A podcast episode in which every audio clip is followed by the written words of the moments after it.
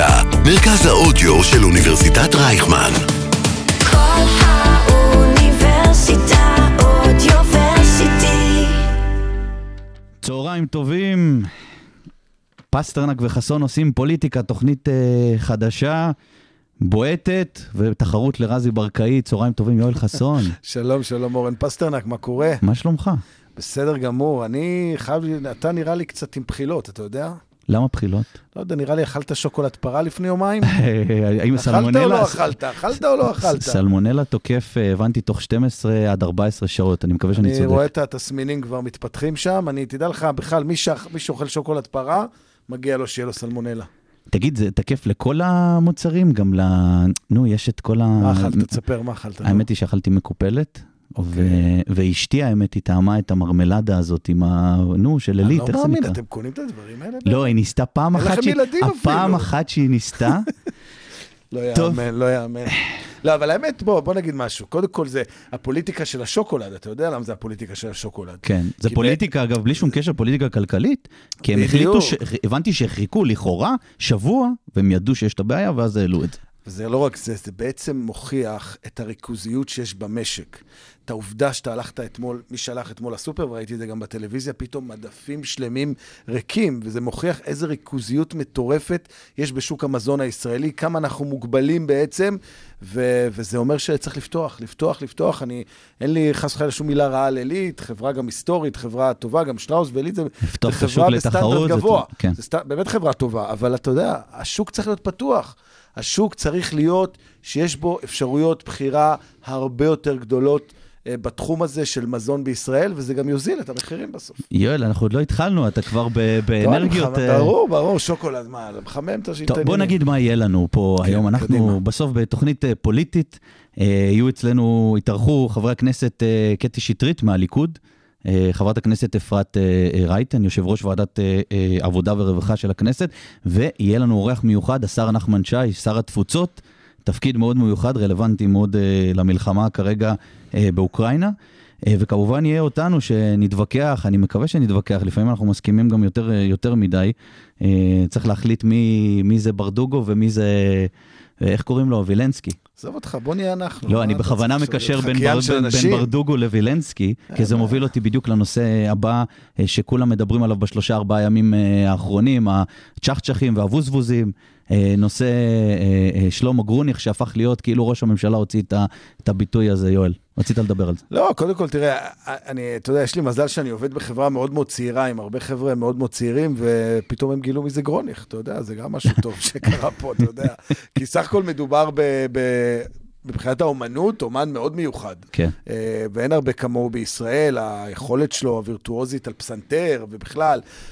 אבל, אבל, אתה יודע, לפני כמה חודשים או שבועות היה את הסיפור הזה שאיזה איזה בחור מהקהל צעק לבועז שראבי, "ת- תביאו לו כיסא גלגלים. אתה זוכר את הסיפור הזה? לא, תזכיר כן, לי. איזה בחור גועל נפש, צעק לבועז, הוא היה נראה לו קשיש וזקן על הבמה, אז הוא צעק, תביאו כיסא גלגלים לבועז שראבי. תוך כדי ההופעה. באמת מגעיל. וזה באמת מגעיל, והתגובות היו מאוד מאוד קשות, וזה באמת מעלה את, ה, את השאלה של, ה- של עד איזה גיל בעצם כשאתה פרפורמר, עד איזה גיל בעצם אתה יכול להמשיך ולהופיע. למה? תראה, הייתי בהופעה של שלום חנוך. אפרופו, טוב, אנחנו אומרים לדבר על פוליטיקה, אנחנו מתחילים לדבר פתאום על אה, הופעות. לא, תכף הייתי נדבר בהופעה של שלום זה. חנוך, הייתי בהופעה של שלום חנוך, הבן אדם בן 75, מיק ג'אגר, אפרופו מיק חבל על ג'אגר. הזמן, אפרופו מיק ג'אגר. בסדר, אבל למה אני אומר את זה? ולא הייתי אומר את זה אם זה לא עלה מצד המשפחה. אוקיי. שהמשפחה בעצם באה ואמרה, שהוא חולה חבר'ה, בדמנציה." כן. הוא חולה בדמנציה, זה לא הוא, הוא מבטא פה משהו שהוא לא שולט בו, וכו'. מה בעצם הסיפור כאן? הם העדיפו שבמקום שנכעס עליו, נרחם עליו. ואני לא בא לי לרחם על גרוניך. אני לא חושב שדברים כאלה הם באים בגלל דמנציה, אוקיי? יש איזה משהו פנימי של אמונה פנימית שגרמה לו להגיד את המשפט הזה בדרך שהוא אמר את המשפט, ואני לא קונה להקת שבא, ואני לא קונה אה, מה הוא עשה עם האתיופים, סבבה לגמרי, בחלק מזה יצאה מוזיקה מצוינת. אתה יודע, אבל למרות שהירידה שלו היה, הייתה לשני הצדדים. הוא אמר ווזווזים זה ביטוי מאוד קשה לאשכנזים, גם קשה להיות אשכנזי במדינה הזאת לא- לאחרונה, אפשר לדבר גם על זה. אני מסכים אגב. אה, יפה, אבל, אבל איך זה הפך להיות בכלל נושא פוליטי? זה הרי זה, זה, זה לא שר בממשלה אמר. למה כולם מתעסקים בזה? אם למישהו יש אינטרס, אה, אתה יודע, פעם שביבי היה ראש ממשלה, הייתי אומר, כל פעם שמתעסקים על איזה עניין עדתי, זה מישהו רוצה להסיט את ה... יש דברים ביטחוניים, שעליהם תכף נדבר, יש עניינים פוליטיים, יש יוקר המחיה, פתאום שלמה גרוניך הוא לא איש ציבור. תשמע, זה גם ישר קוטלג. וברור שמה שהוא אמר לא בסדר, חד משמעית, לא, אני... תקשיב, פסטרנק, זה גם ישר קוטלג ל- לביבי לא ביבי. כן, אתה יודע, זה מיד. נכנס ל- לסיפור הזה שבעיניי הורס את המדינה של ביבי? לא ביבי. ביבי היה פה אה, פעם ראש ממשלה, נכון? אה, כן. בוא, אף אחד לא שכח אותו כל כך מהר. אה, אבל בשורה התחתונה, כן. חבר'ה, אמרתי, גם צייצתי בטוויטר שלי, אמרתי, מה יעשו אלה שהם חצי-חצי? ילכו להופעות של גרוניך, לא ילכו להופעות של גרוניך? חבר'ה, המדינה התערבבה כבר מזמן, בואו נתקדם הלאה מהשטויות האלה. יש כמה. שאריות. דינוזאורים מהסוג הזה, שעדיין אולי חושבים במושגים כאלה של אה, אשכנזים, מזרחיים, עדיין איכשהו הדבר הזה יושב עליהם. אנחנו, התפקיד שלנו, לזרוק את זה לפח האשפה של ההיסטוריה ו- ופשוט להוציא את זה מאיתנו. אגב, אמר משהו יפה, בנט, שאני לא מסכים, ראש הממשלה בנט, שאני לא תמיד מסכים איתו, אבל אמר משהו יפה על ה, איך הוא רואה את המימונה. כולנו יהודים, קודם כל, או כולנו ישראלים, כמובן לא כולם אה, יהודים במדינה, גם זה חשוב להגיד, אבל ישראלים, כל העיסוק הזה בעדתיות, כל הזמן, כאילו זה המהות, זה ניסיון, ל, אתה יודע, עוברים איזה שבועיים, שלושה שקטים, פתאום צריך, צריך אה, לחזק את השסע ולפתוח את זה מחדש. בשביל מה? אנחנו מזמן, אמרת את זה נכון, עברנו את זה מזמן. אבל תשמע, קטע, אני רוצה רגע לעשות לך תרגיל. כן. תרגיל מחשבתי, בבקשה.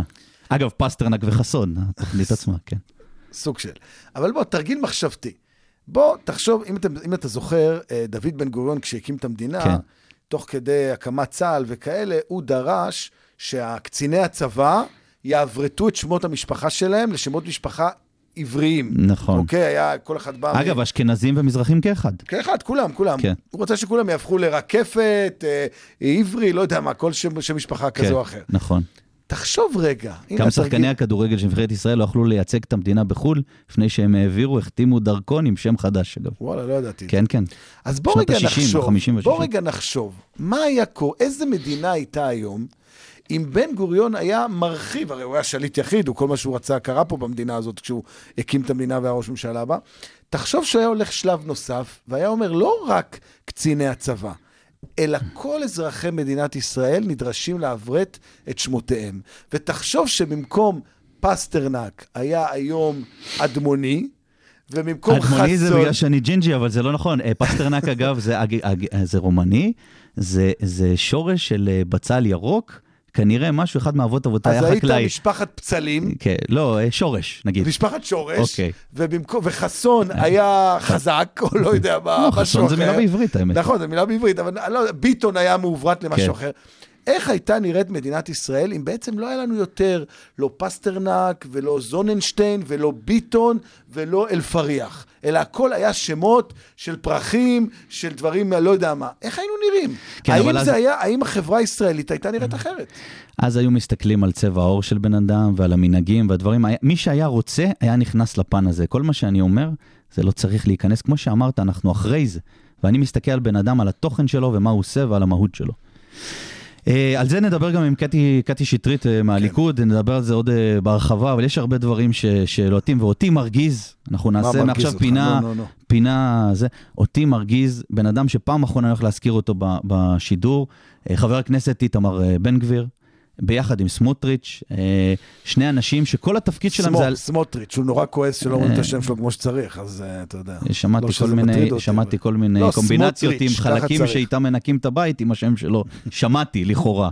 אה, בכל מקרה, שני אנשים ששמו לעצמם למטרה להלהיט את כל האזור, להלהיט את המזרח התיכון. באמת, מחפשים, אגב, וזה לא קשור לימין, זה לא ימין. מחפשים, ממתי הייתה צעדת דגלים בפסח? אני בעד צעדות דגלים. ממתי אה, העיסוק הזה כל הזמן בשייח' ג'ראח? ממתי מגיע חבר כנסת, מעז להגיע לזירת פיגוע, בזמן שהשר לביטחון פנים מתדרך, מתדרך בכלל תוך כדי האירוע, והוא בא ותוקף אותו אישית? מי אתה? מעבר לזה שהוא לא שירת בצבא, מעבר לזה שהבן אדם הזה החזיק את סמל הקדילק של ראש הממשלה יצחק רבין ואמר, הגענו לקדילק, הגענו לסמל, נגיע גם לרבין עצמו, שבועיים לפני הרצח. בן אדם, בעיניי, מתחת לכל ביקורת, זה בכלל תופעה שהוא חבר כנסת, מעז לבקר שר ולתקוף אותו אישית בזירת פיגוע. לאן הגענו? איפה, קודם- איפה? זה לא קשור ל politically correct, זה קשור לתרבות בסיסית. תקשיב, אני קודם כל לא, לא, לא אוהב לשים את בן גביר וסמוטריץ' באותו מקום. אני אוהב. ו- ואני אסביר לך למה. לא, אני אסביר לך, לא כי אני חושב שסמוטריץ' יותר טוב או פחות טוב. בן גביר בעיניי הוא פרובוקטור, מה, באמת מה, מהשכבה הכי רדודה והכי נמוכה שיכולה להיות, ליצן, אדם ש, שבאמת לאורך כל חייו, זה, זה סיפור חייו, זה סיפור חייו, וזה באמת תקלה קשה מאוד שהאיש הזה יושב בכנסת. אה, אני יכול אבל להרגיע, אבל אני יכול אגב. גם להר, לה, להרגיע אבל במשהו. אני לא מפחד מבן גביר, כי בן גביר מפחד? לא, מה פתאום לא מפחד? ידע אני לא מתייחס אליו, אני לא לעשות מזכיר את שום שמו דבר, לא ידע לעשות שום דבר ממה שהוא מאמין. לעומת זאת, סמוטריץ' זה אירוע אחר לחלוטין. סמוטריץ', ואני שירתי איתו ביחד בכנסת, סמוטריץ' זה בן אדם מאוד מאוד חכם. שנייה, איתנו נמצא חבר הכנסת יואל חסון, שלום לך. שלום לך, לשעבר. לשעבר, לשעבר. אתה יודע, אגב, מה, חכ"ל, אתה כן. יודע מה, מה לימד אותי מישהו ותיק על הפוליטיקה? יש משהו שלא יכולים לקחת ממך אף פעם, כן. לשעבר. את זה לא יכולים לקחת ממך, זה הולך איתך forever. אז לא, אבל ברצינות, אני אגיד לך ש... אגב, אה, אני, אני הייתי שדר אה, ברדיו הבינתחומי, עכשיו כל האוניברסיטה שאנחנו משדרים בו היום. אני הייתי שדר לשעבר, אז מה זה אומר עליי? אני... שאתה זה- שדר ל- לשעתיד. לעתיד גם. כן, של אה, העתיד. נראה לי על אהוד ברק אמרו שר הביטחון אה, לשעתיד. רגע, אבל אתה עכשיו הזכרת לי שלא אמרנו מילה שאנחנו אנחנו שנינו עצמנו בוגרי המרכז הבינתחומי. חד משמעית, חד משמעית, חד משמעית. להגיד את אתה- זה, אנחנו לא- אתה, כמו שאמרנו, היית פה שזה היה עוד בית ספר לנ"מ, או מתישהו שבנו פה את היסודות. אה, אני יחד עם רייכמן שמתי את ה... איך זה נקרא? אבן ה... אבן ה... אבן הפינה, עם הפינה, הבית בדיוק. ספר, אני כן. שמתי איתו, אני הרמתי את זה יחד איתו ביחד את הבטון. אבל אה, לא, באמת צריך אה, להגיד על סמוטריץ', לחזור אליו ולהגיד, הוא בן אדם מאוד חכם, ולכן הוא מאוד מסוכן. נכון. הוא מכיר ויודע היטב איך לקדם את, ה, את האידיאולוגיות שלו, איך להתנהל, איך לצבור כוח, איך להפוך לגורם פוליטי משפיע. ממנו אני מפחד, מסמוטריץ' אני מפחד, ומכאן אני בא... אגב, היה שר בממשלה, היה שר התחבורה, זאת אומרת, בעיניי... אה, אוקיי. זאת לא הייתה הבעיה, הבעיה זה שהוא יודע, הוא, הוא יודע לקדם את הדברים הקיצוניים, ופה אני מגיע ואומר, הבעיה הגדולה של המערכת הפוליטית בישראל, שהיא כרגע מנווטת על ידי קיצוניים. בעצם הגורמים המרכזיים מוחזקים משני הצדדים, אגב, בידי קיצוניים. כי נתניהו מצד אחד לא יכול בלי בן גביר ולא יכול בלי סמוטריץ', ובנט לא יכול בעצם בלי, בלי אה, רע"מ ובלי, בצורה מסוימת, עם חלק מהמשותפת. מבחינתי, בכנסת הבאה לא צריך להיות לא בן גביר, לא סמוטריץ', וגם לא צריך להיות, אה, אה, בל"ד גם לא צריכים להיות בכנסת, ואני הייתי רוצה לראות ממשלה שלא נמצאים בה בכלל גורמים קיצוניים. כן, אגב, אגב, יודע, שתדע, הפער, רגע, אמרת תן לי עוד המשותפת, מילה. המשותפת, הפער, אוקיי, כן, הפער, בבקשה. יש פער, תקשיב, פסטה ענק, יש פער ענק, ענק, בין הציבור הישראלי לבין מייצגיו בכנסת. כשאתה בודק בסקרים את עמדות הציבור בהרבה מאוד נושאים, רוב הציבור הוא ליברל, הוא נמצא במרכז, הוא, התפיסות שלו הן מרכזיות, ליברליות, בהרבה מובנים, גם דת ומדינה, גם, קהיל- גם להט"בים, גם חופש אה, דת, כל הדברים האלה. אבל אתה בא לכנסת, תסתכל איך היא מנוהלת, בגלל השיטה המבולגנת שלנו, הקיצוניים מנהל- מנהלים פה את העניינים. אני רק אוסיף ויגיד... קיצונים ש- כמוך, אגב. אתה לא פחות קיצוני מהם.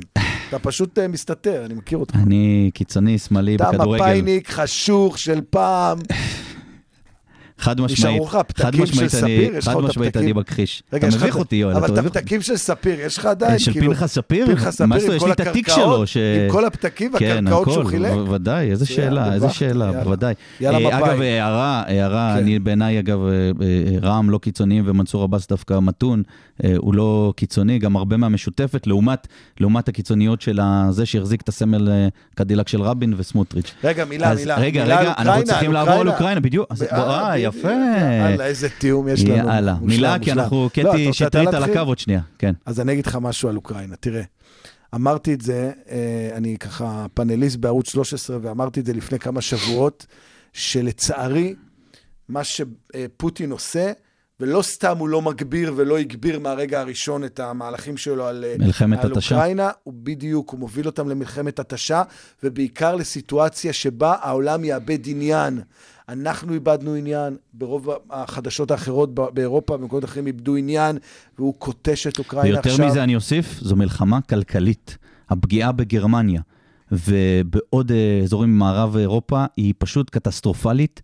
הוא מתיש את המערב בכלל, זה, זה מלחמה כלכלית שאני בטוח שהוא וכמה חברים שלו הרוויחו לפני הפלישה וידעו על זה. יש פה עניין כלכלי, אנחנו גם נדבר על זה, אנחנו גם נעשה פינה כלכלית, אה, אה, ונדבר נדבר על הנושא הזה. נדבר גם, אגב, עם, אה, עם נחמן שי על הנושא של ההשפעה על של העלייה לפה בגלל המלחמה. נכון. ואנחנו, ואנחנו גם תכף נשמע מה יש לקטי שטרית להגיד. ואיתנו באמת נמצאת חברת הכנסת קטי שטרית מהליכוד. נמצאת איתנו על הקו, צהריים טובים לך. צהריים טובים לך ולמאזינים, וגם ליואל היקר. שלום, קטי, מה שלומך? ברוך השם, השבח להם. נו, את היית אתמול ב- בדיון המרתק? אה, תראה, אני הגעתי מלכתחילה כדי לחזק את שיקלי. אה, כי אה, עם שיקלי עשיתי מספר פרויקטים. שיקלי, רק נגיד למאזינים, הפורש מימינה, ולפי הרצון של... המופרש, המופרש מימינה. אוקיי. אז מה את חושבת? כן. אה, תראה, כל האירוע עצמו היה מאוד מאוד לא מכבד. אה, מהקטע שבו, בוא נתחיל מהאולם עצמו. אתה יודע, יואל, אתה מכיר את הכנסת, יש אולמות גדולים שיכולים להכיל הרבה אנשים, וכולם ידעו ש, שיגיעו הרבה מאוד אנשים. מספיק לך שכל חבר כנסת בא עם שני היועצים שלו, והתקשורת שהגיעה, והנספחים, ועורכי הדין, וכל מי שעוד היה שם.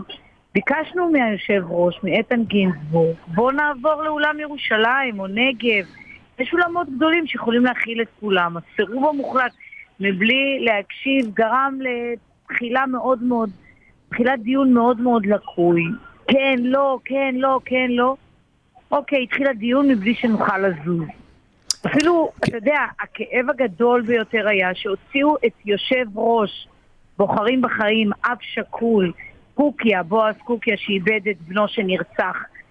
אה, הוציאו אותו מהדיון, הוא בא לדיון כדי להיות נוכח ולתמוך בשיקלי שתומך בארגון הזה הרבה זמן, הוציאו אותו החוצה. כן, אה, חברת הכנסת, אה, חברת הכנסת שטרית, בואי נדבר רגע על מהות, אני מבין מה את אומרת, אבל בסופו של דבר, חבר הכנסת לא, שיקלי, המהות- חבר הכנסת שיקלי, המהות בסופו של דבר יצא נגד יושב ראש מפלגתו שהקים ממשלה, והגיוני ש... אני לא מסכימה איתך. אוקיי.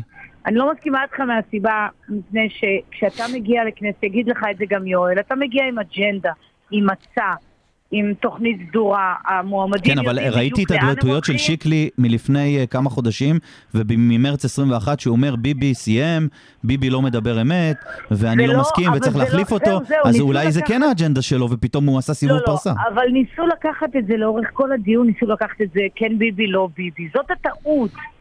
זאת הטעות. זו השאלה, גם ביבי בעצמו. יושב ראש מפלגתך, מחפש את אה, שיקלי בשביל להקים קואליציה. אה, אה, אני אני רוצה, אני רוצה... כל, קטי, אני חושב אני חושב בוא שבג- רגע נשים את הדברים כן, על בבקשה, דיוקם. כי- בבקשה. כי, כי, כי מה ששיקלי ציין ואמר לאורך כל הדיון, זה שלא אני הוא זה שסטיתי מה... בוא נאמר, מדרך הישר. לא אני זה שקמתי והסברתי ואמרתי מעל כל בימה שאני לא אלך עם רע"מ, שאני לא אעשה קואליציה עם מרצ, שאני לא אעשה רוטציה עם אה, לפיד, וכל הדברים האלה שהובטחו לציבור לא קוימו. לא אה, קוימו, אבל חברת הכנסת שטרית, אני. אני רוצה אבל רגע לשאול כן. אותך אה, שאלה. אתם, הרי אם לא הייתם מחרימים את ועדות הכנסת, סביר להניח שהיה לכם רוב להכשיל את המהלך הזה של הממשלה. למה אתם אתה לא מצטרפים יואל, אתה- לוועדות? אז בוא לך, אתה טועה יואל. אני אוקיי. לדוגמה, חברת כנסת יוצאת דופן, אני כן מגיעה לוועדות.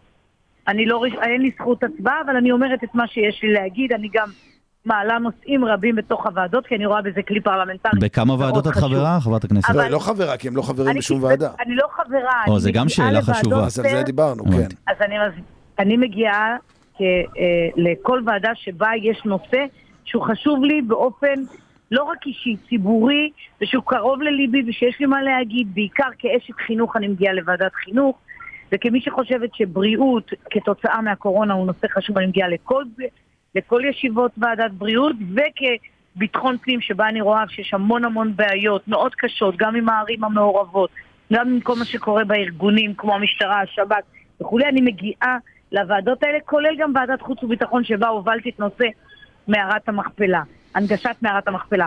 אבל לענייננו, מה זה- מה זה מכיר הנגשת מערת וכל המכפלה? הנגשה מבחינת אה, גישה לנכים? בוודאי, זה המקום השני בקדושתו לעם היהודי, בלי שום הנגשה. מהמדרגות, מהכביש, צודקת, מהחניה. חשוב לא, מאוד. לא ידעתי. חשוב מאוד, לא ידענו את זה. נקודה אז רק חשובה. שתדע לך, זה המקום היחיד, תקשיב, זה, נקו- זה, זה לא משנה, זה לא עניין של דת, זה לא עניין של אנתרופולוגיה, זה לא עניין של שום דבר. יש לך פה מוסד שמגיעים שני מיליון איש בשנה, הוא צריך לקבל את ההתייחסות שלו מבחינת נכים. וזקנים. נקודה. חברת הכנסת עכשיו אה, לא שטרית, אני רוצה רגע להתקדם איתך, אה, להתקדם לא, איתך לגבי לפוליטיקה. הוועדה, אני רוצה כן, רק בבקשה. לציין. שנייה, לגבי הוועדה, אני רוצה שתבינו דבר אחד שהוא מאוד מאוד חשוב. גם אתה מכיר את זה, שכל השנים הפער בין הקואליציה לא- לאופוזיציה היה באדם אחד. לא ייתכן שכל הוועדות, הפערים הם בין שלוש לארבעה לחמישה חברים. לא היה דבר כזה לעולם. אבל למה אתם לא מיישבים את הוועדות, אה, חברת היא הכנסת?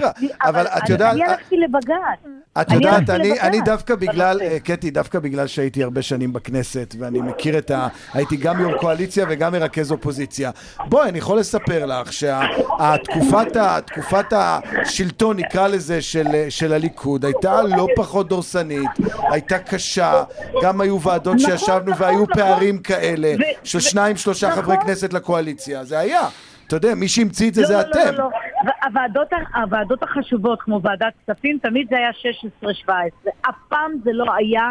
אה, אה, עכשיו, שים לב, אנחנו 30 מנדטים עם שני נציגים בוועדת כספים.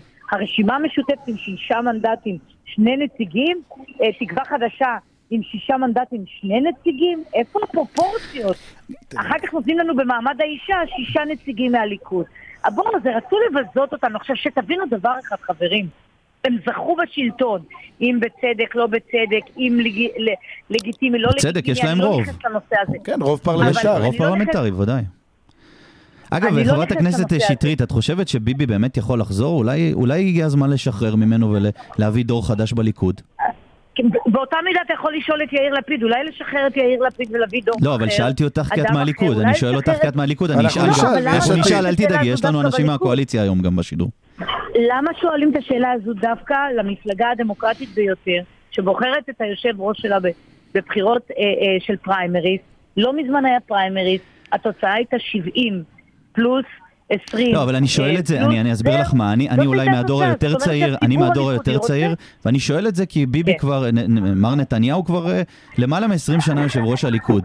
אפשר להחליף, אפשר לחדש, אגב, יש לכם אולי קונטנדרים אה, רציניים שם, לא יודע, אולי. אז אני אתן... כאלה אני- שלא אני- יעמדו אני עם מסכות בבית משפט אחריו, למשל. יהיו, אני יובילו. אכניס קצת הומור.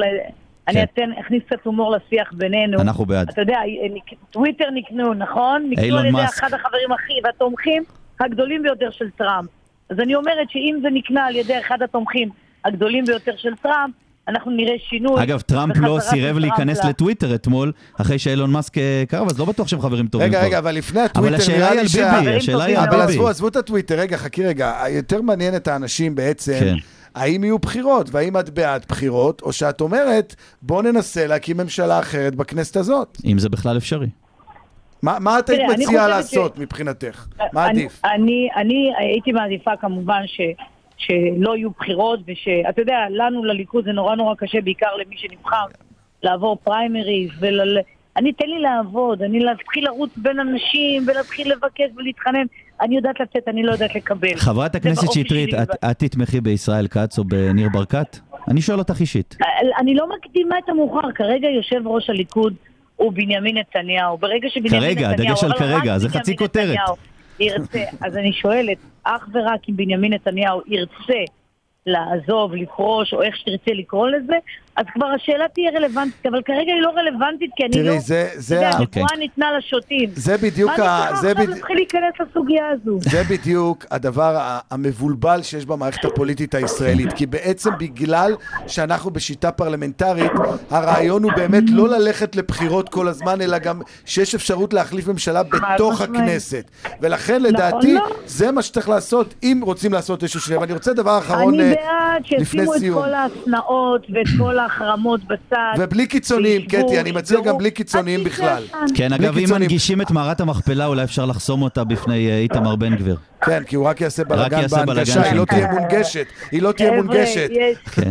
חבר'ה, כש- כשעומדת על הבמה, על הבימה אה, גבי לס- לסקי וטוענת שצריך לשלם כסף ולתת כסף למחבלים היא שמרצחים קיצונית, בנו. היא התנצלה ותומכים אגב, בנו. אבל היא קיצונית, היא דוגמה לקיצוניות, ובן- התנצלה? גביר הוא התנצלה? דוגמה בחייך. לקיצוניות. מדהים בליכוד שתמיד שואלים אותם על הצד. שלהם, הם נותנים דוגמה מהצד השני. זה יפה. בסדר, היא עושה את העבודה שלה נכון, מעולה.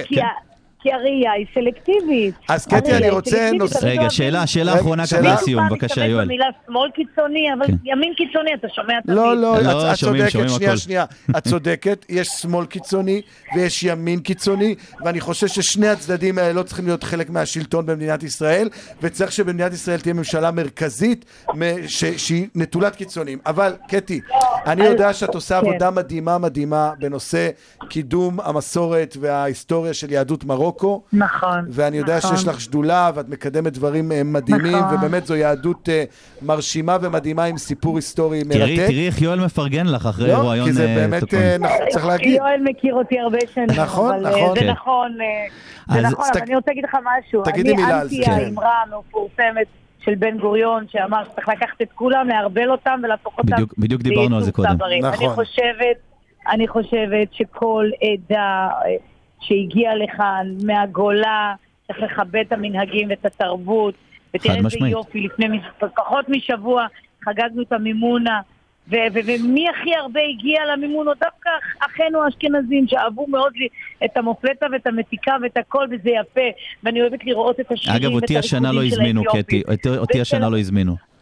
חמור מאוד, בעזרת השם. אם אני אעשה, אז אני אזמין אותך. סגור, יש לי הזמנה. תגידי, אה, קטי, רבות. קטי, מה חשבת על אה, מה כן. שאמר גרוניך? אה, אתה יודע, אני אחלק את זה לשניים. מה שהוא אמר, אני פשוט, אתה יודע, מרחמת עליו. שאדם גדול כיוצר גדול, הוא, אתה יודע, דווקא, ב, ב, ב, בוא נאמר, בזקנתו הוא אומר את השטות שהוא אמר, אבל יותר הדאיג אותי מחיאות הכפיים כן. של ה... והצחוק של, ה, של, של הקהל, ש, ש, שזה רק מראה לנו שהבעיה היא עמוקה יותר ממה שהיא נראית. ולמרות שאני חושבת שאתה יודע, אה, עשינו צעדים ענקיים בתוך המדינה הזו והפערים הצטמצמו, נכון. מצד שני, אתה יודע, מצד שני זה כמו אקורדיון, אתה פתאום מרגיש שמצטמצמים, פתאום אתה מרגיש שמתרחבים. אבל אולי למישהו יש. אינטרס, חברת הכנסת, אולי יש מישהו אינטרס להוציא כל פעם את השד אה, הדעתי. ברור שמה שהוא אמר אה, לא תקין ולא בסדר, אבל הוא לא איש ציבור. אבל אל תהיה סלחני. בוא, בוא, אל תהיה סלחני. לא סלחן. בכלל. אני לא מסכים, רוצה- אין מה לסלוח. אני אסביר לך, אני לא רוצה להיות סלחנית. מספיק עם האמרות האלה. תמיד אנחנו, נכון. יש את האמרות האלה, ואחר כך אנחנו צריכים להסביר למה האמרה הזו היא לא כצעקתה, ולמה לא צריך להתייחס, ב- וצריך להתייחס, די. מספיק. בן אדם שעולה לבמה ושר שעה וחצי שירים ויודע את כל המילים, אני בטוחה שהוא יודע גם מה הוא אמר. הוא היה בקיבוץ עין גב, זה, הוא חשב שיש שם רק קיבוצניקים, אבל הוא צריך לקחת בחשבון שהקהל הוא רחב, אז, אז, אז הוא אמר את השטות שהוא אמר, והוא היה צריך לקחת בחשבון שהשטות הזו היא לא בגלל שיש לו מחלה כזו או אחרת, או בגלל, בגלל גילו המופלג, אוקיי. אלא בגלל שזה מה שהוא אמר באותו רגע מבלי לחשוב. צודקת. חברת. הכנסת, אני אה, חותם על כל מילה, חתמתי. חברת. הכנסת שטרית, מילה אחרונה לסיום? אה, חבר'ה, תמשיכו לעשות את מה שאתם עושים. אני אגיד לכם למה. כי זו הדרך שלנו. אתה יודע, יואל הוא חבר טוב, אז הוא אמר, יש חברת כנסת קטי, אני לא מהצעקנים, אני לא מהרעשנים, אני מאלה שעושים. וכשאתם מביאים אותנו לבמה התקשורתית, אתם עושים את זה, וזה צעד מבורך. אז הרמת לי להנחתה, ואני אגיד. אני, הרמת לי להנחתה ואני אגיד משהו שהוא חשוב. אני חושב שפוליטיקה זה מקצוע, פוליטיקאים לא צריכים להיות כוכב נולד, את בהחלט לא כוכב נולד, את עשית את הדברים בדרך ארוכה מאוד, ותודה רבה שהיית נכון. איתנו. ותביאו תודה דור רבה. חדש לליכוד שיחליף תודה את ביבי. רבה. תודה רבה, חברת תודה הכנסת רבה. אה, שטרית, תודה רבה לך. צהריים טובים. צהריים טובים. טוב, נו, מה אתה אומר? אני אומר מעולה, אני, אני קודם כל אומר, אה, אני רוצה... אגב, אני נזכרתי, משהו חשוב, לא רציתי להפריע לה, הייתה באיזה שוונג. כן. אמרה ימין קיצוני, שמאל קיצוני. דבר אחד חשוב להזכיר, לא יצא, לא יצאו רוצחים מהימין, מהשמאל הקיצוני. זאת אומרת, היו אנשים, ועם האמירה של גבי לסקי אני לא מסכים כמובן, אבל אה, ברוך גולדשטיין, יגאל עמיר, אה, יונה אברושמי, כל המקומות האלה, הימין פעל בפעולות, אגב, הרצח של שירה בנקי, זיכרונה לברכה, כל הדברים האלה. השאלה מי נוקט עמדה קיצונית כ- אני אשאל והופך... אותך רגע, כשמאלן מצוי, כן, בסדר? כן, כשמאלן אני איש מצוי. מרכז פה אגב. בוא, אתה כשמאלן האו"ם. מצוי, איש מפא"י ההיסטורית. כן, מפא"י זה ההיסטורית, היא שניקה, לפני שנולדתי. ניקה את הרגליים של בן גוריון. כל אז המאזינים, אני יליד רגע. 1985, לא הייתה מפא"י. בסדר גמור, מי שעושה אותי זקן בינתיים זה אתה, כל פעם נותן לי דוגמאות כאילו אני בן איזה מאה. אז בוא, אין כאן איזה הפרש. אבל בוא, ברצינות אני שואל. אתה אמרת כאן משהו מעניין. למה באמת אף פעם מהשמאל לא יצאו תגובות אלימות כמו שראינו בימין? למה שאלה? זו שאלה טובה, ועל זה גם בין השאר. ואת נחמן שי, השר נחמן שי אולי יהיה נשאל את איתנו נחמן שי, תכף. רעיון מצוין. ואיתנו אכן נמצא השר נחמן שי, מפלגת העבודה, שר התפוצות, אה, צהריים טובים לך, נחמן. שלום אה, אורן, שלום אורן, גם יואל שם. כן, יואל כן, איתנו. שלום, שלום לך נחמן. וואו, שלום, יואל, טוב לשמוע ממך. אתה יודע, איזה כבוד. נ- נתחיל ישר בבום, אתה גם כתבת ספר אה, אה, מלחמדיה, ותכף נדבר נכון. גם על אוקראינה, אבל השיח שלנו קודם היה עם חברת הכנסת קטי שטרית, ודיברנו על ימין, שמאל, אוקיי. ועל הקיצוניות.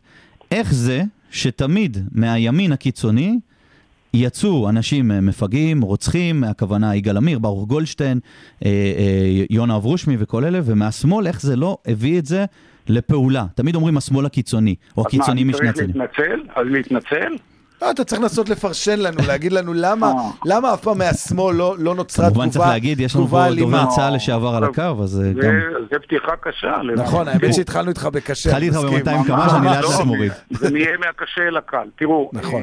אני לא מאשים את הימין באלימות. אתם בעצם מש- מהדהדים עכשיו אה, ויכוח היסטורי שהיה ביישוב היהודי בארץ ישראל.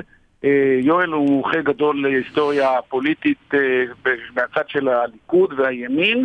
אה, פעם היו פה מעשי רצח פוליטיים וכן הלאה, כמו שאתם יודעים, ו- וחקרו ובדקו והאשימו את הימין וכדומה. אני לא מאשים את הימין באלימות, בוודאי לא באופן, אני לא מכליל, אה, אבל אה, כן, ההיסטוריה, הד- הדוגמאות הן, הן בצד הזה, אבל בשום אופן לא, לא יכול לומר שהימין היהודי או הימין הישראלי הוא ימין אה, אלים. אה, שני, שיש פה מפה פוליטית מגוונת, וכל צד אה, נוקט בדרכים שהוא מאמין בהם כדי לה- להוציא לפועל את מטרותיו. השאלה אם אה, במלחמה לקראת הקמת המדינה היו גם ימין, היו ארגוני המחתרת, והיה גם אה, מרכז ושמאל, שזה היה בהגנה והפלמ"ח. אה, בסוף כולם הרימו רובה ועשו את שלהם למען עצמאות המדינה. כן, אבל לא היינו מאמינים שמישהו כמו איתמר בן גביר יגיע להיות חבר כנסת, לא, אבל... זה, תראה, זה, זה נובע מאיזו תפיסת עולם באמת קיצונית, רדיקלית, שאני אני מתקשה בכלל להאמין שיהודים יכולים להחזיק בהשקפות כאלה.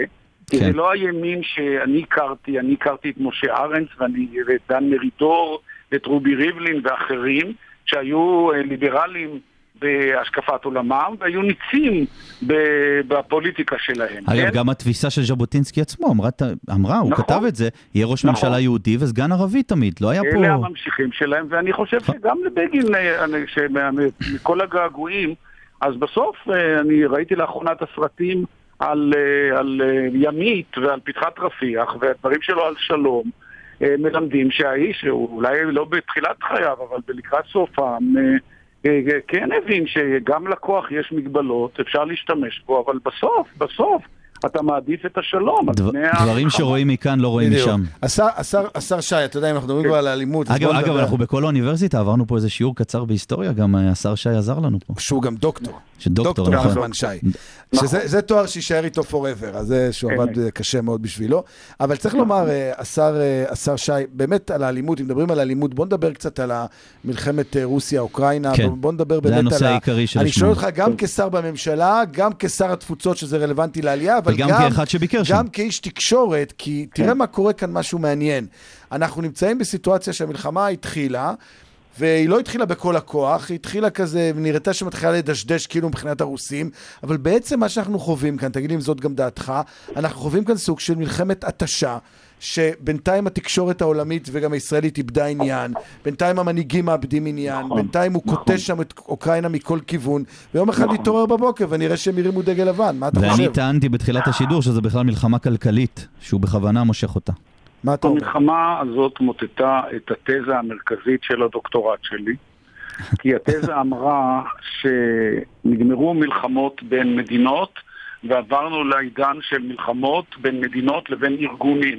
נכון. ובאמת ההיסטוריה של השנים מאז מלחמת העולם השנייה מלמדות שמדינות ארה"ב וצרפת ובריטניה ורוסיה ואפילו ישראל אה, נקלעו לעימותים עם ארגונים, ארגונים, אה, אה, ארגוני טרור, ארגוני גרילה וכן הלאה, ולא מלחמות בין מדינה למדינה. אז התיאוריה הזאת שלי התפוצצה, ואני צריך לחשוב מחדש על ה, באמת אפילו על הדוקטורט. אבל אה, אני חושב שאנחנו עדים לאירוע היסטורי שמעצב את, אה, את אה, העולם ואת אירופה מחדש.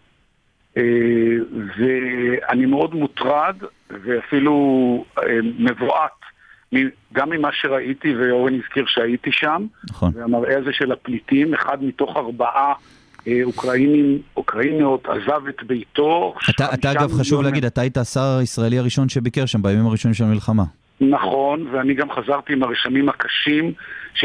שהשתלבו אצלי ואולי משהו בהיסטוריה המשפחתית והאישית כן. והפכו את זה לדבר מאוד אפקטיבי ו... ואני חושב שזה גם חזר, חדר לה... להוויה הישראלית. אה, אני לא יודע לאן אנחנו הולכים. אה, האם העולם ימשיך להיות אה, דו-קוטבי או תלת-קוטבי, והאם רוסיה תמשיך להיות שם, הרבה תלוי בתוצאות המלחמה. אה, עצם המחשבה שמדינה ב-2022 משתמשת בכוח הצבאי שלה כדי להסדיר את היחסים שלה עם מדינה שכנה, זו תופעה שאני לא האמנתי שאפשרית. אז בוא, בוא, בוא כן. נדבר, אה, השר כן. שי, באמת על המשמעות שלנו, למרות שגם המלחמה כן. משפיעה עלינו כמובן, ודאי. אבל בוא נדבר על, ה, על העלייה, בוא, תגיד, בוא נדבר על כן. המספרים. כמה באמת עלו עד היום לישראל, מרוסיה, מאוקראינה, מהסביבה? מה באמת המספרים? וההפתעה הגדולה, אגב, בהמשך למה שיואל 15,000. אמר, זה ההפתעה מהעלייה הרוסית דווקא. כ-15 אלף, שזה כמות מדהימה. כן, כן, אבל תזכור אבל שזאת לא, עלייה 15 אלף מאוקראינה או מרוסיה? לא, ביחד? ביחד. ביחד. אבל תזכרו גם ככה, שהעולים מאוקראינה הם לצורך העניין חצי משפחה ולא משפחה שלמה. שהבעלים, האחים, הסבים לפעמים, נשארו מאחור. כן. זאת אומרת שנשלם רק פרק אחד בעלייה, אבל בכלל לא ברור, וזה הרבה תלוי גם בנו, האם ביום מן הימים יצטרפו אליהם החצי השני, או שהם יחזרו לאוקראינה, כי הם רוצים להיות לצד המשפחות שלהם, כן. אה, או לצד הבעלים וה- והאחים והחלק ו- ותראה, ותראה מה מדהים פה גם מצד שני, כי אה, אה, ממש עד לפני כמה חודשים אמרו למה צריך בכלל משרד תפוצות. את הסוכנות היהודית כבר רצו לסגור מזמן, ואפילו עד היום לא בחרו ליושב ראש, חבל שאתה לא הלכת לפחות להיות אולי היוש- היושב ראש. זה בטיפול, זה בטיפול. בטיפול אתה מטפל, אני סומך עליך. כן. אז, אז פתאום אנחנו רואים, וואלה, הנושא של עלייה, עליית יהודים, זה נכון. עדיין דבר שיכול כל רגע לעלות על סדר היום. וצריך, נכון. צר, ישראל צריכה להיות ערוכה. אנחנו ערוכים? אנחנו קולטים אותם טוב? איך אתה... אנחנו זה... קולטים אותם יותר טוב מאשר עליות קודמות, כי בכל זאת המספרים, לצורך העניין, הם קטנים. אני הייתי בנוף הגליל, פגשתי שם את, אה, את רונן, את ראש העירייה, שהוא אה, בעפר כן, אה, נכון. מבין בנושאים האלה, וראיתי איך עיר צריכה. ויכולה לקלוט עולים, רונן פלוט, ויש עוד ערים בישראל שמקבלות עולים. המספרים הם עדיין סבירים, הם לא מפחידים, הם לא יוצרים אתגר גדול למדינת ישראל. תחשבו שבתחילת שנות ה-90 הייתה עכשיו סדרה מצוינת בערוץ אחד, הגיעו לארץ כמיליון איש, אתם ודאי זוכרים את זה. זה היה, זו הייתה דרמה אמיתית במספרים שישראל לא האמינה שיכולים להגיע, והם נקלטו. אז אנחנו, באמת, זה משחק בשבילנו לקלוט 15 איש ולתת להם פה תחושה של בית. תזכרו בוא, עוד בוא דבר. קצת פוליט... אבל בוא נדבר קצת פוליטיקה, כי אין רגע, לנו רגע, הרבה לפני, זמן. לפני פוליטיקה, אתה יודע מה. עכשיו חשבתי על זה, אמרת משהו, אה, אה, אתה נכנס, הוא נכנס לתפקיד שר התפוצות, ואמרו למה צריך את זה. הוא נכנס לתפקיד דובר צה"ל, אני בטוח שב-91 אמרו למה צריך, הייתה מלחמת? המפרץ. אולי יש פה איזה, נחמן, אתה נכנס למשברים רק, מה יהיה? כן, אולי אתה מזכיר את אריק שרון, שרק באירועים הדרמטיים אה. נכנס, אתה יודע. אני מזמין את. עצמי למש... למשברים האלה. אני, או יוצר את המשברים האלה, אני לא יודע. גם על דובר צה"ל לא הייתה תחרות גדולה כשנכנסתי, אבל זה כן הפך לתפקיד מבוקש. ושינה את חייך מקצה לקצה, מה שנקרא. לגמרי, וגם שר תפוצות. תגיד. אז בוא- נשתה מים ונירגע. בוא נשתה מים ונירגע, כן. אבל נראה לי נמאס לו לשמוע את כן, זה כבר. אבל בוא, באמת, נראה לי שאתה פוליטיקה. לשתות מים, אבל זה באמת הקואליציה, כי, כי מצב באמת באמת מקרטע. אני, אני מקווה מאוד, אה, אלא אם כן אה, נופתע, אה, שאתם תצליחו להחזיק מעמד במושב, למרות שזה נראה כמעט בלתי אפשרי. מה התחושה שלך? זה הולך לבחירות? זה מתפרק? ראש ראש השנה אני- יש לנו ממשלה, נחמן. אני שם את כל מה שאני יכול כדי שהממשלה הזאת תמשיך להתקיים. אני מנסה לשכנע גם את הציבור בהרבה הופעות פומביות שאיכשהו יצא לי לעשות בעת האחרונה, שיש לישראל מה להפסיד אם הממשלה הזאת אה, תיפול, וחשוב לחזק אותה. נכון, אנחנו מתנדנדים במידה מסוימת, עם 60 קשה מאוד אה, יואל היה פעם יושב ראש הקואליציה, הוא יודע שזה בלתי אפשרי כמעט, אבל אנחנו יודעים גם שפוליטיקה היא עסק אה, מלא הפתעות, ועוד יכולים לקרות דברים. ומה יהיה, מה יהיה, לא נחמן, נניח- נחמן, מה יהיה במפלגת העבודה? אתם כולכם תעמדו מול מרב מיכאלי, לא מול, סליחה, עם מרב מיכאלי, או שאתם, מרב עם מרב מיכאלי, או. שאנחנו נראה עוד פעם סיטואציה שבה ינסו להתמודד מולה בפריימריז, לא, ומה ה- אתה חושב? האווירה- אתה אולי תרצה להתמודד, אני לא יודע. לא, לא, אני לא, האווירה היא מצוינת, ואני מכבד מאוד את המנהיגות של מירב, אני באמת אה, מאמין ביכולות שלה. אה, בעיניי היא הפתעה בלתי רגילה, אבל לא מהיום או מאתמול, כבר כמה שנים שאני עוקב אחריה, והיא מובילה יפה את המפלגה.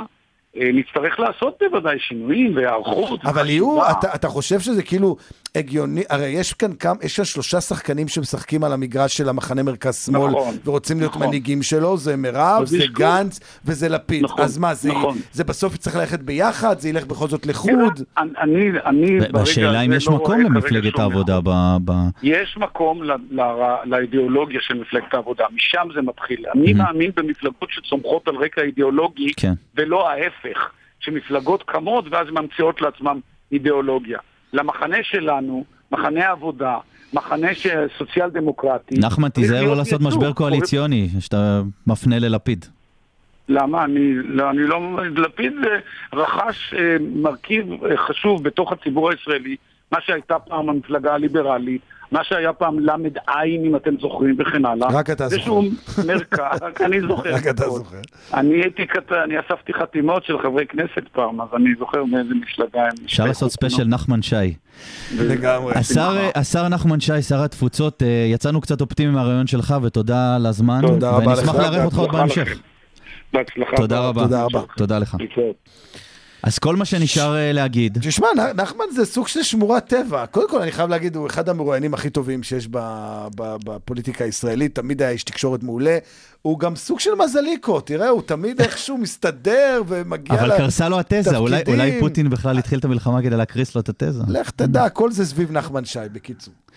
טוב, אז אה, נעבור אה, גם אה, תכף עוד אה, ממש אה, שניות אחדות גם ל- ליושבת ראש ועדת העבודה והרווחה, וגם עניין חברת כלכלי. ש- הכנסת אפרת רייטן. חברת כן. הכנסת אפרת אה, רייטן, שתשלים את התמונה, ואז, אה, ואז אה, נסכם את התובנות שלנו מהיום. ואכן, איתנו על הקו יושבת ראש ועדת העבודה והרווחה, חברת הכנסת אפרת רייטן, גם ממפלגת העבודה. צהריים טובים לך. שלום. שלום, שלום, צהריים טובים. איפה אנחנו תופסים אותך? האמת, ממש בבית המשפט העליון. מה, מה קורה שם? מה שקורה כאן זה עוד מה שנקרא יום עבודה סטנדרטי בחייה של חברה בוועדה לבחירת שופטים. שמה זה אה, בעצם, את יושבת ומראיינת אה, מועמדים? כן, תהליך הבחירה של אה, אה, שופטים, אה, גם לבתי המשפט העליון, אבל בעצם לבתי המשפט האחרים, אני, לערכאות אני נבהלתי, האחרות. חשבתי שהיא החזירה את הבג"ץ של שיקלי. לא, לא החזרתי את הבג"ץ של שיקלי. בוא, בוא נשאר. עדיין בדברים הרציניים כן, רגע. כן. בוא, בוא, היא. אומרת דברים חשובים. בואי, תמשיכי, כן. אה, אז אני לא יודעת כמה אה, אתם ככה מעורים בתהליך עצמו אה, של בחירת השופטים לבתי המשפט. יש תשעה חברים בוועדה, יש נכון. שלושה שופטים כמדומני, נציגי ציבור, נציגי לשכת עורכי דין. כן, הנה, אעשה לכם סדר ממש בקצרה. כן. אה, תשעה חברים זה נכון, בוועדה, אה, היושב ראש הוא שר המשפטים, יש עוד אה, נציגה שרה שבקדנציה שלנו זאת איילת שקד, שני חברי כנסת, שמחה רוטמן ואני, שלושה שופטי בית המשפט העליון, הנשיאה, ושני נציגים של לשכת עורכי הדין, כאשר בעצם המועמדים שמגיעים אה, וצריכים לעבור את המשוכה הראשונה, שהוא אותו ראיון אישי, מגיעים ופוגשים אותנו בוועדות המשנה שלנו.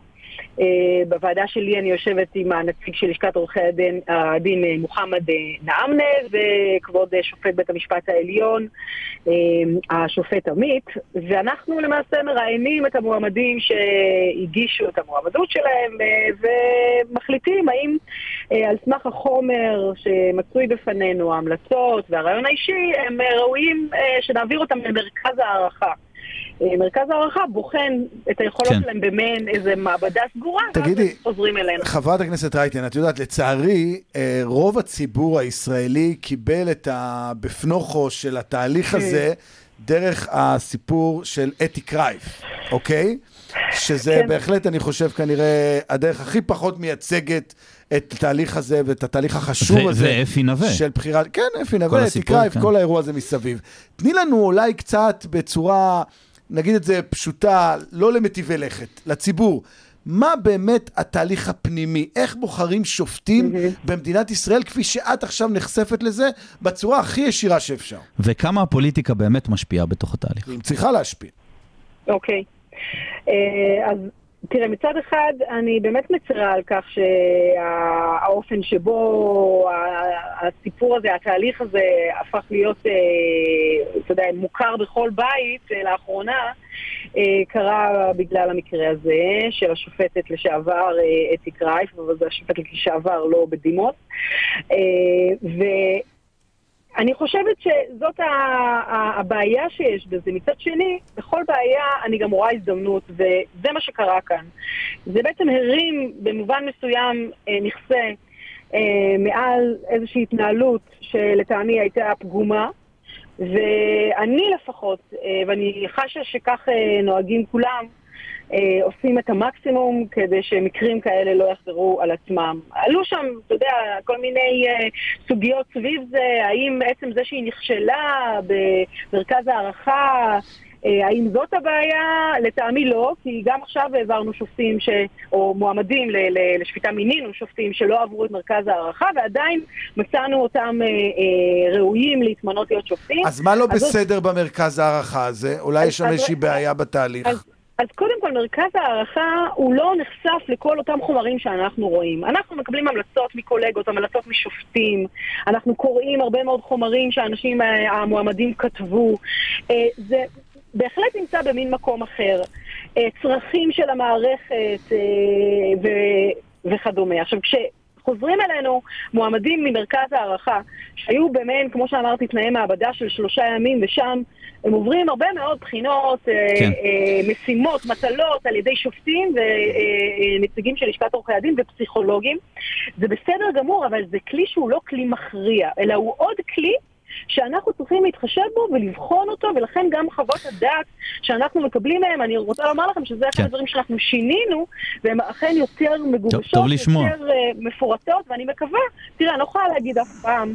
אף פעם אני לא יכולה להתחייב שגם, אתה יודע, במקרים שלנו אה, חס וחלילה אה, נפלו או, או לא ייפלו פגמים. אבל אני מבטיחה לך שלפחות אני מאוד מאוד מחויבת, נכנסתי ל, ל, בעצם ל, ל, לזירה הפוליטית מהמקום שבו עבדתי כעורכת דין הרבה מאוד שנים, עם כל כך הרבה כבוד למער, למערכת המשפט, לשלטון החוק. ה, אז מתוך הכבוד הזה באמת, ומתוך התהליך שאת מתארת, אז למה בעצם, אם הכל עובד כל כך מצוין, למה צריך את היוזמה של גדעון סער לשימוע למועמדים לשופטים?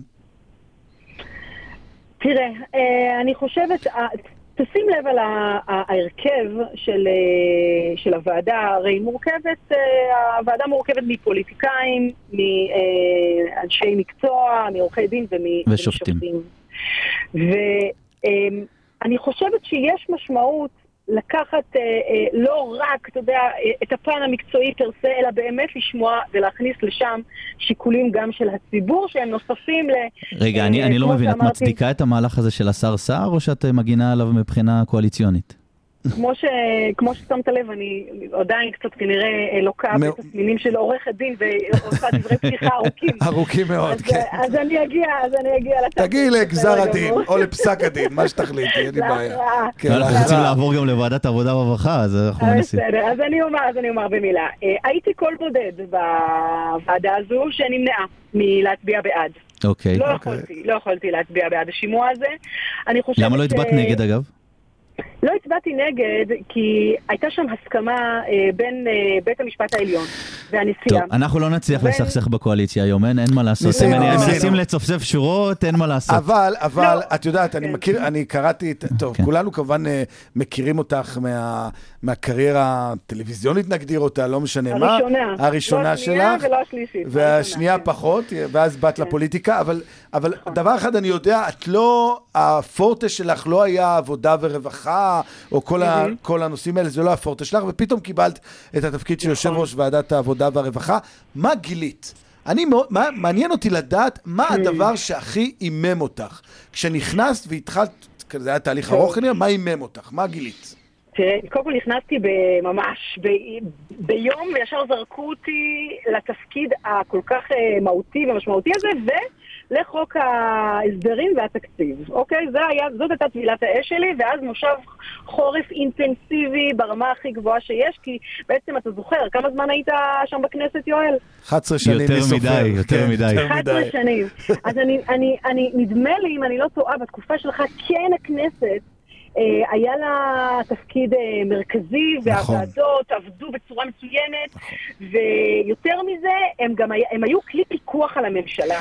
במ- ב, ב, בשנים האחרונות, ושוב אם אני חוזרת למוטיבציה הזו, לבעירה שאצלי אה, נדלקה והכניסה אותי לזירה הפוליטית, היה התחושה שהכנסת נרמסת, הכוח שלה נרמס, הוועדות כבר לא עובדות, אין פה פיקוח על ממשלה, והכל פה, פה תקוע בתוך הכאוס הפוליטי ומערכות הבחירות החוזרות ונשנות.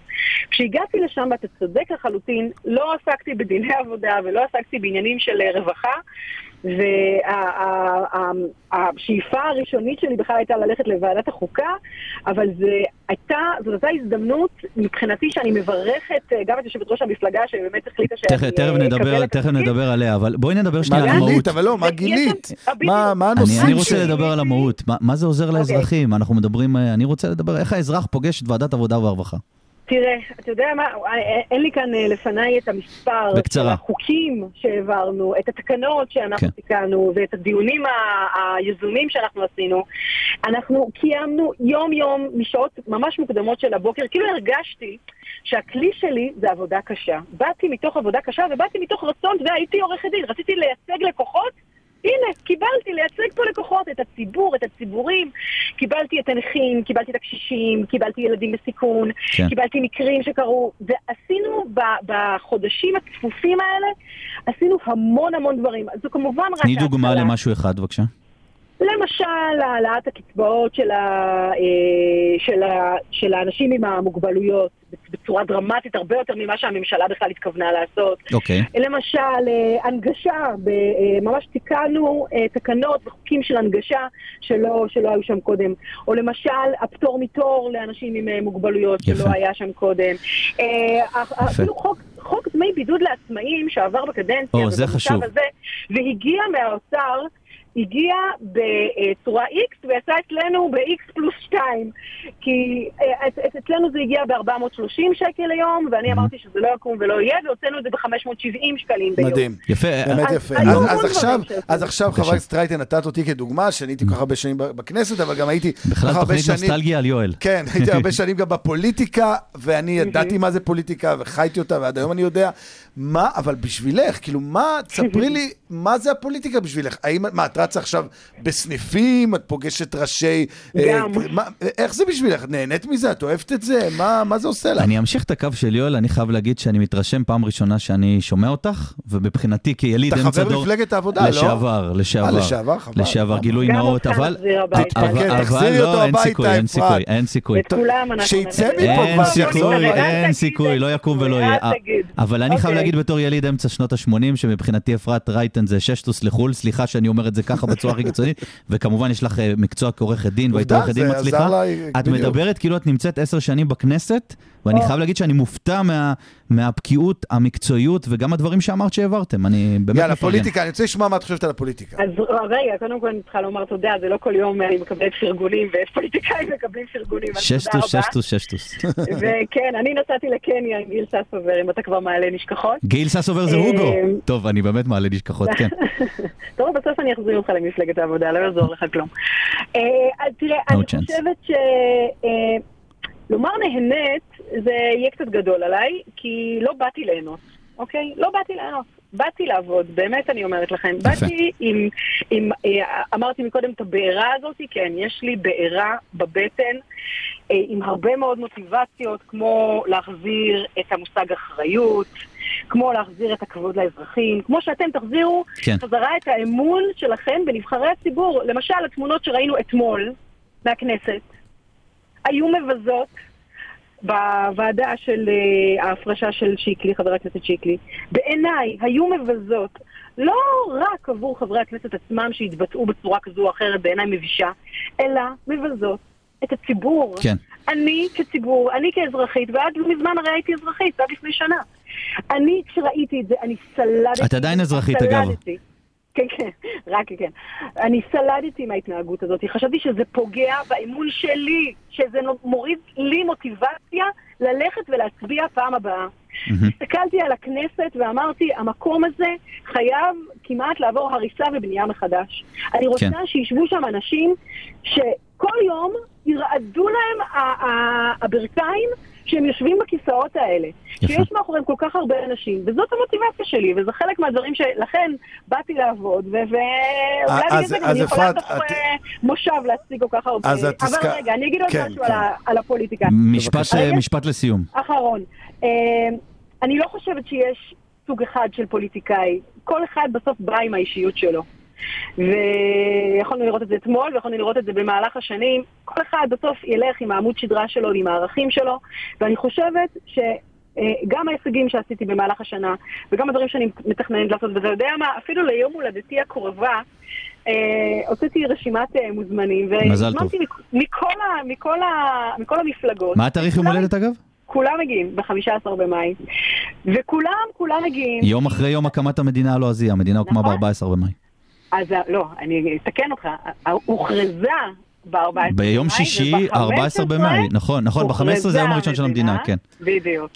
ולכן, אה, אני חושבת שהדרך שלי, אולי היא קצת קשה לעיכול, אולי היא לא כן. הלצעוק ולהפוך שולחנות, אבל עדיין אני מאמינה בדרך הזו, ואני חושבת שהדרך הזו של האחריות והאיחוד אה, של כולם ביחד סביב מטרה אחת משותפת, היא יותר חזקה מהכל, וזו אולי דרך יותר יפה. ארוכה, אבל היא תנצח. יפה. אה, חברת הכנסת אפרת רייטן, יצאנו אופטימיים מהרעיון אה, איתך, תודה רבה לך. תודה תודה רבה רבה לך. וכן ירבו, אולי- נעלה אותך עוד בהמשך. תודה רבה. מעניין. תודה כן, רבה. בהחלט, תודה רבה לך. להתראות. ביי ביי. להתראות. טוב, מה אתה אומר?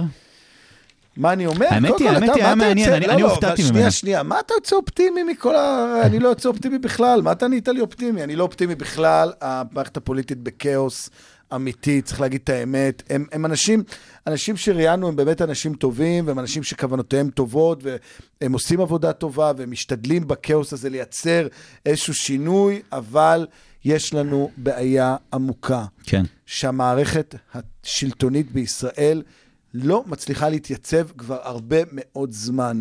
והאירוע היותר משמעותי בעיניי, פסטרנק, מה שעושה אותי הרבה פחות אופטימי ממך, זה שהציבור הישראלי לא תמיד מבין שהחוסר יציבות הזאת היא בעצם פוגעת בו ברמה האישית. חד משמעית, דווקא אני מסכים אתה איתך. בזה. מבין כי אתה מטיב לכת, ואני מבין כי אני מטיב לכת, כי אנחנו בעניינים, אבל הציבור הישראלי, גם כאלה שעכשיו, אה, אה, רק שיהיה בחירות, שיהיה בחירות, שבנט יעוף, שזה יעוף, שזה יעוף, לא מבינים שעוד מערכת בחירות ת, תעצור פה עוד פעם תקציב, והכלכלה, תבלום רפורמות, והדירות, והכלכלה, מסכים, והדירות, בוודאי, וכל בוודאי. הדבר הזה. יואל, צריך להשאיר משהו לתוכנית הבאה. צריך להשאיר משהו, אנחנו פה בפרץ אנרגיה מטורף. צריך... בסדר, אה, מה, באנו להשתעמם, פרץ, באנו אה, להשתעמם. לא, תמיד לא, היה- תכניס הרי פוליטיקה של מפלגת העבודה, נכון? זה יודע, לא לא. ממש לא, אבל אני המום לא. מזה, אתה לא חבר מפלגת העבודה? לא, לא. לא, מה פתאום, אני לא חבר? מפלגה. כן, כבר שנתיים, ברגע שנכנסו המפלגה לקואליציה שרדה עם ביבי. בלעדיך, נו, אתה רואה? המפא"יניק האולטימטיבי. בבקשה, אפילו עלו בסקרים, אולי אני הייתי... אתה היית הבעיה. הבעיה, אתה היית כן, המחסום, של המפלגה. אתה יודע, אגב, הזכירה לי מה אריק שרון היה אומר, כן. כזכור לך, עבדתי עם אריק שרון, נכון, היית יועץ ראש הממשלה, צריך נכון, להגיד, נכון. חמש שנים. שש שנים, למה אתה מוריד? ואני בכל אופן, אה, זה מהמנדט לא, שלי. אתה- מסגר. אתה גם- גם מעלה אותי בגיל, אבל גם מוריד אותי בקדנציות. מה יהיה איתך? תתחיל להרגיע. יותר צעיר ממך. אני מתנצל, אני אוציא הודעת. התנצלות רשמית. כן. שרון היה אומר כל הזמן, כשהיינו כן. מתמודדים בבחירות והיה אה, כל שלום מיני עניינים. היה שואל, היה אומר, בעצם, אתה רוצה ליהנות או שאתה רוצה לנצח? אז בוא ננצח. אני בעד לנצח, אני בעד יציבות, ובעד גם שהפוליטיקה תשתנה, האמת היא, הצורה שבה אפרת רייטן דיברה, חברת הכנסת רייטן, הייתה משהו אולי קצת שונה, אני בעד שינוי, יש הרבה מה לתקן, ובעיקר בכלכלה, על זה נדבר גם בתוכנית הבאה. יואל, נהניתי איתך. גם אני באופן מפתיע, היה לי נחמד. כן, כן, כן. בדרך כלל השיחות שלי איתך מזעזעות, הפעם זה יצא איכשהו בסדר, אבל טוב, בסדר. סתם. פסטרנק וחסון, חסון ופסטרנק עושים פוליטיקה. אתם יכולים אגב להציע שמות לתוכנית. כרגע השם הכי מוצלח הוא פסטרסון, ולא, זה לא תוכנית פוליטית בדנמרק או שוודיה. וזה לא שם של תרופה? וזה לא שם של תרופה. אה, אז אנחנו אה, נהיה פה אה, עוד שבועיים, ונמשיך ל- לעשות פוליטיקה בועטת ולא בועטת. וגם ובתקווה- שהם יעשו פוליטיקה, מאזינים. ו- ובתקווה, תהיו מעורבים. אתה יודע, פעם שהייתי משדר פה, הייתי מסיים ב"אני ואתה נשנה את העולם". שיר יפה ש... קצת יומרני, ש... אבל לא, לא, בסדר. אז אני דווקא בעד, בעד אה, ככה אופטימי, ובתקווה שיהיה טוב, ועוד מעט גם באים החגים הלאומיים, ושיהיה לנו יום עצמאות אה, שמח, יום עצמאות ה-74 תגיד תודה שנת לכל מי ישראל. שעזרו לנו בשידור הזה. וכמובן, כמובן, העורכת. תוכן הראשית ענת גרינבלום, מפיקת השידור נועה גולדברג, תומר פרישמן פה שעזר, ולרדיו כל האוניברסיטה, שכיף לחזור לפה של ולשדר. אוניברסיטת רייכמן, של תודה רבה. אוניברסיטת רייכמן, חד. משמעית. תודה רבה, תודה רבה. צהריים טובים, וניפגש. פה עוד שבועיים.